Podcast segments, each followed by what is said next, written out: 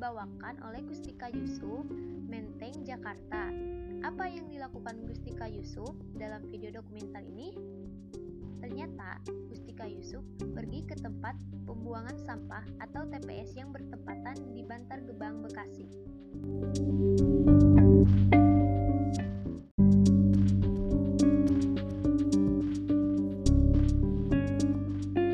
Hal baru yang dapat dari film dokumenter hashtag untuk membuat sampah menjadi padat dan bisa menjadi alas pijakan memerlukan 5-10 tahun loh. Apalagi agar alam bisa menguraikan atau menghancurkan sampah anorganik seperti plastik diperlukan waktu yang lama.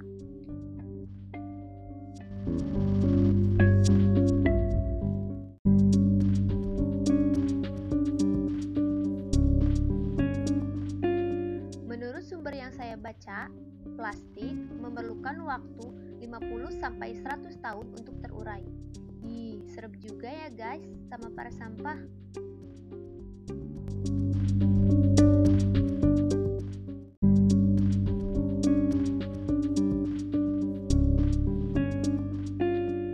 Sampah yang ada di TPST Bantar Gebang ini ternyata berasal dari Jakarta.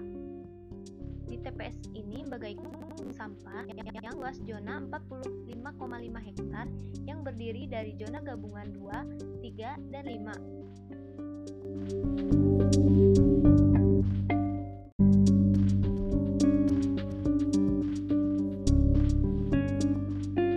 Guys, udah pada tahu belum? Ternyata eh ternyata Indonesia merupakan negara darurat pengelolaan sampah loh yang mana di Indonesia tersendiri terdapat kesalahan dalam sistem pengelolaan sampah. Dilihat dari anjuran pemerintah Jakarta terdapat program air bersih yang mana ini merupakan pemakaian. Nah, air ini dari mana? Kalau tidak dari air galon. tidak sedikit masyarakat Jakarta memakai botol atau galon yang sekali pakai ketimbang mengisi air galon yang isi ulang dari anjuran pemerintah ini tentunya menghasilkan banyak sekali sampah ya yang dapat merusak lingkungan.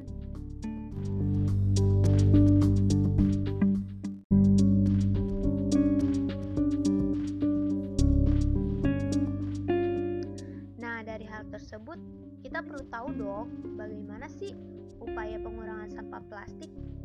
Nah, aku menemukan jurnal pada Jurnal Seminar Nasional Pengabdian Masyarakat tahun 2020 Universitas Muhammadiyah Jakarta yang berjudul Upaya Pengurangan Sampah Plastik dan Bentuk Kepedulian Lingkungan melalui Kerajinan Godi Bag.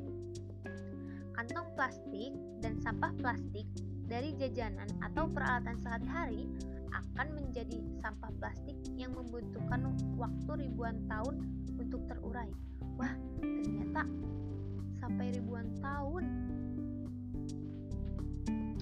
Nah, terus eh, pemerintah merancang gerakan Go Green peraturan yang melarang penggunaan kantong plastik sekali pakai. Hal ini berlaku mulai 1 Juli tahun 2020. Alternatif penggantian untuk mengurangi sampah plastik dengan menggunakan tas ramah lingkungan. Dalam gerakan Go Green, kantong belanja rumah ramah lingkungan merupakan salah satu strategi pemerintah untuk menindaklanjuti banyaknya sampah kantong plastik. Nah, peraturan gubernur tersebut mengatur bahwa pengelolaan wajib memberitahukan aturan kepada setiap pusat perbelanjaan ataupun pasar rakyat yang dikelolanya. Pusat perbelanjaan seperti toko swalayan dan pasar rakyat dilarang menyediakan kantong plastik sekali pakai, apalagi menggunakan kantong belanja sebagai ya sebagai wadahnya. Nah,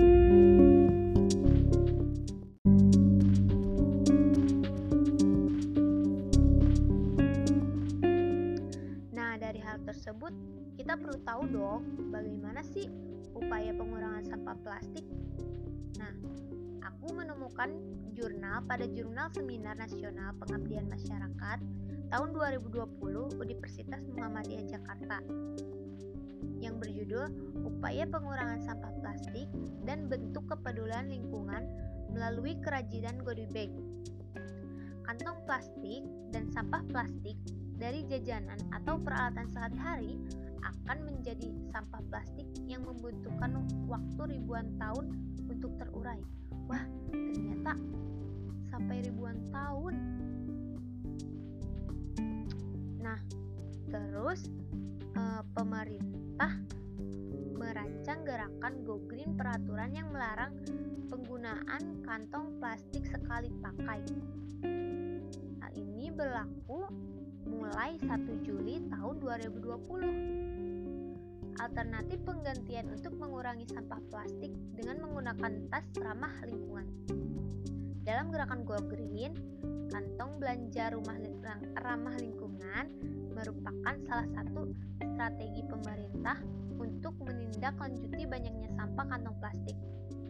Nah, peraturan gubernur tersebut mengatur bahwa pengelolaan wajib memberitahukan aturan kepada setiap pusat perbelanjaan ataupun pasar rakyat yang dikelolanya. Pusat perbelanjaan seperti toko swalayan dan pasar rakyat dilarang menyediakan kantong plastik sekali pakai, apalagi menggunakan kantong belanja sebagai sebagai wadahnya.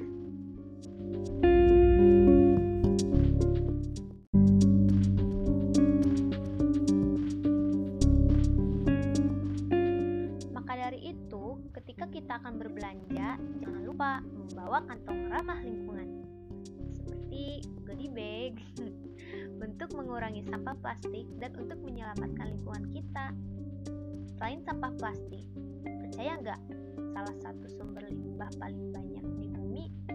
berasal dari pakaian loh yang mana dari pakaian atau datkan ini menghasilkan 85% yang menjadi limbah. Nah, pada dokumenter ini saya menemukan istilah baru yang berkaitan dengan yaitu sustainable fashion. Sustainable fashion adalah aksi tanggung jawab memilih mempertimbangkan sosial proses dan produk. Banyak sekali sampah yang merupakan produk-produk yang memiliki perputaran produksi dengan cepat atau sampah yang selalu kita gunakan sehari-hari.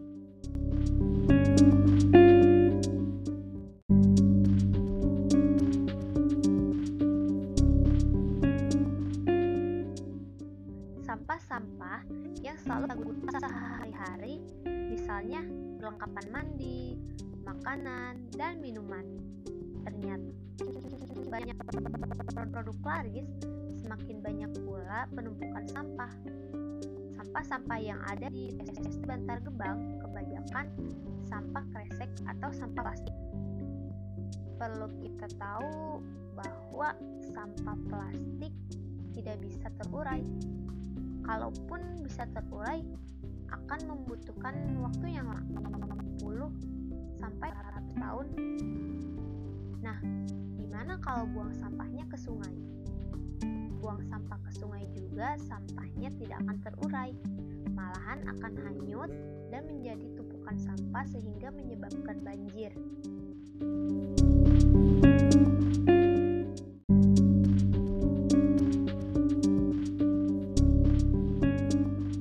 Lalu kalau gitu, kita buang sampah ke laut aja. Eh ternyata tidak.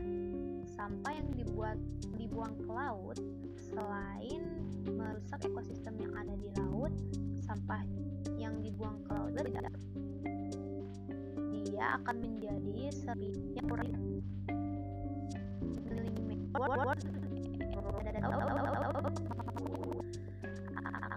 akan jauh lebih banyak daripada ikan. Ih, kalau gitu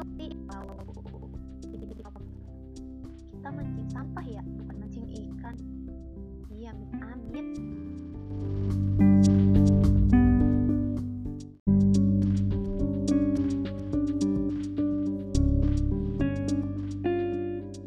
Guys, padahal kalau tidak ada hutan atau tidak ada makanan dari hutan, sumber protein kita tergantung sudah satu tahun dengan adanya COVID-19 di Indonesia ternyata menghasilkan banyak sampah sampah masker sekali pakai saja terkumpul 800 kg pada Maret sampai November. Berkaitan dengan ini bagaimana sih cara kita mengelola limbah medis seharusnya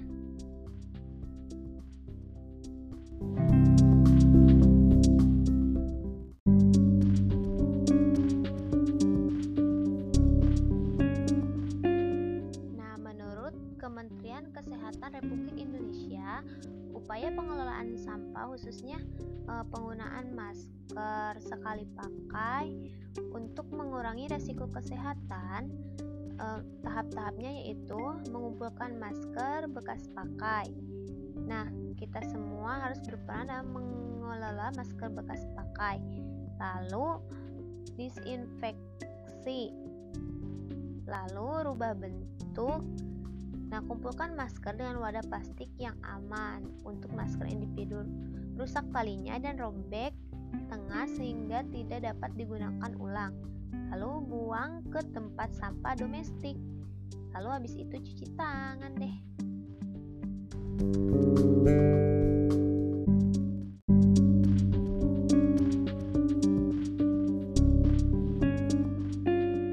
Untuk mengurangi limbah tersebut, seharusnya ketika ada peralatan yang rusak, sebaiknya diperbaiki dan diganti yang rusaknya saja. Tidak memilih menggantikannya dengan yang baru, tetapi di sisi lain untuk memperpanjang siklus hidup produk perbaikan tidak akan selalu kemungkinan. Maka dari itu kita harus bijak dalam membeli peralatan dan mengelolanya dengan baik agar tidak mencemari lingkungan. Lalu ada film yang berjudul Will E. Will E adalah sebuah film yang menceritakan tentang akibat kondisi bumi yang dipenuhi sampah. Nah, eh, hal ini membuat manusia terpaksa meninggalkan bumi. Dalam adegan film ini, di mana manusia tidak perlu lagi menggunakan kakinya untuk berjalan, membuktikan bahwa teknologi hanya akan membawa manusia kembali ke kehancurannya.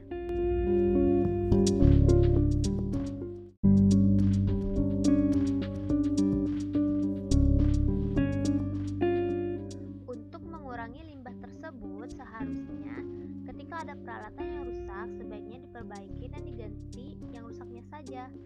Tidak memilih menggantikannya dengan yang baru, tetapi lain untuk memperpanjang siklus hidup produk perbaikan tidak akan selalu kemungkinan. Maka dari itu kita harus bijak dalam membeli peralatan dan mengelolanya dengan baik agar tidak mencemari lingkungan. Lalu ada film yang berjudul Will E. Will E adalah sebuah film yang menceritakan tentang akibat kondisi bumi yang dipenuhi membuat manusia terpaksa meninggalkan bumi.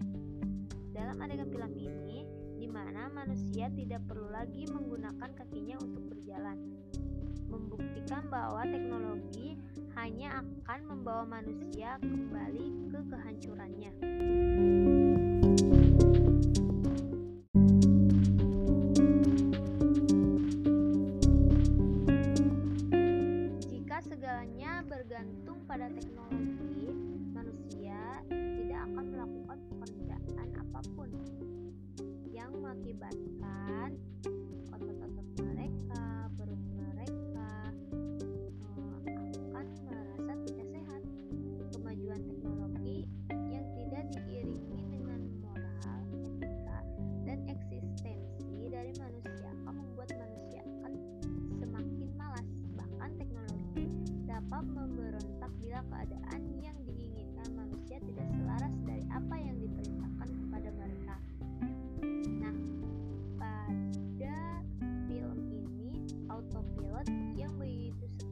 Kepada kaptennya memberontak akibat perintah yang sebelumnya tidak sesuai. Kaitannya dengan kondisi lingkungan Indonesia dalam film tersebut menampilkan begitu banyak sampah yang susah dimusnahkan sehingga menjadi gunung-gunung sampah yang sama seperti halnya di Indonesia salah satunya di TPST Bantar Gebang.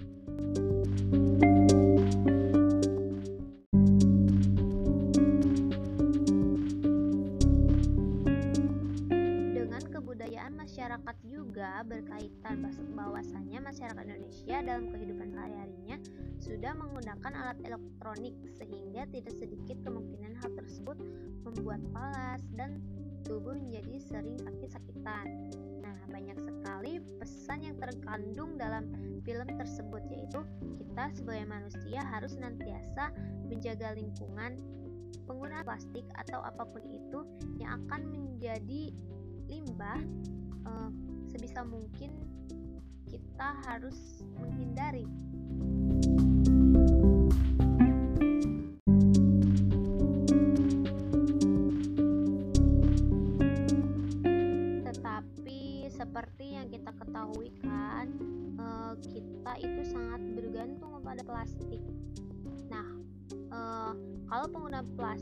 Apa pun itu yang akan menjadi limbah harus dibareng, dibarengi dengan pengelolaan sampah yang baik. Karena persoalan sampah dari dulu sampai sekarang menjadi masalah yang sangat meresahkan di masyarakat dan khususnya mengakibatkan kerusakan pada lingkungan. Jangan sampai persoalan sampah menjadi serapah atau kutukan bagi masyarakat. Nauzubillah. Hal ini tidak hanya menjawab pemerintah, tapi juga seluruh masyarakat, khususnya pada kita. Selain kita terus, terus, terus membuang sampah pada tempatnya, kita juga harus bijak terhadap apa yang kita butuhkan terhadap peralatan sehari-hari yang menyebabkan